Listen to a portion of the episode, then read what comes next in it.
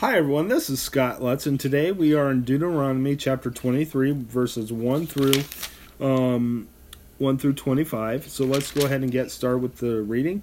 Exclusion from the assembly. No one who has been as emasculated by crushing or cutting may enter the assembly of the Lord. No one born of forbidden marriage, nor any of the descendants may enter the assembly of the Lord, even down to the tenth generation. No Ammonite or Moabite or any of his descendants may enter the assembly of the Lord, even down to the tenth generation. For they did not come to meet you with bread and water, or your way when you came out of Egypt. They hired Balaam, son of Beor, from Pethor in Aram Naharaim to pronounce a curse on you. However, the Lord your God would not listen to Balaam, but turned the curse into a blessing for you, because the Lord your God loves you. Do not seek a treaty of friendship with them as long as you live. Do not abhor the, an Edomite, for he is your brother.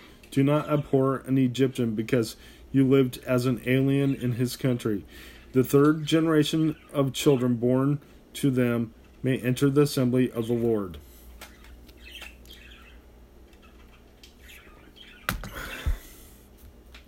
Uncleanness in the camp. When you are encamped against your enemies, keep away from everything impure.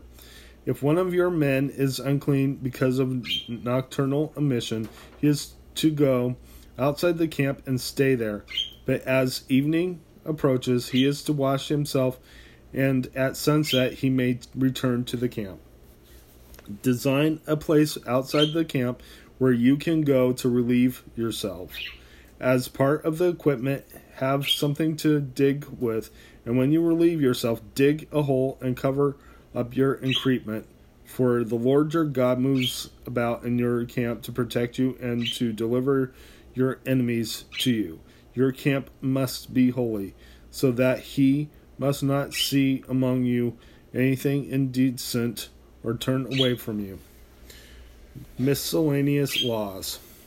If a slave has taken refuge with you, do not hand him over to his master.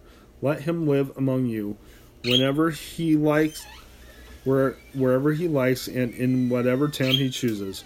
Do not oppress him. No Israelite man or woman is to become a shrine, a shrine prostitute. You must not bring the earnings of a female prostitute or a male prostitute into the house of the Lord your God to pay any vow, because the Lord your God detests them both. Do not charge your brother interest, whether on money or food or anything else that may earn interest. You may charge a foreigner interest, but not a brother Israelite, so that the Lord your God may bless you in everything you put your hand to in the land you are entering to possess.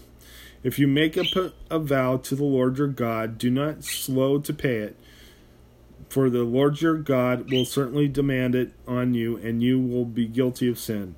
But if you refrain from making a vow, you will not be guilty. Whatever your lips utter, you must be sure to do, because you made your vow freely to the Lord your God with your own mouth. If you enter your neighbor's vineyard, you may eat all the grapes you want, but do not put any of in your basket. If you enter your neighbor's grain field, you may pick kernels from your hand with your hands, but you must not put a sickle to his standing grain. Let's go ahead and close in prayer.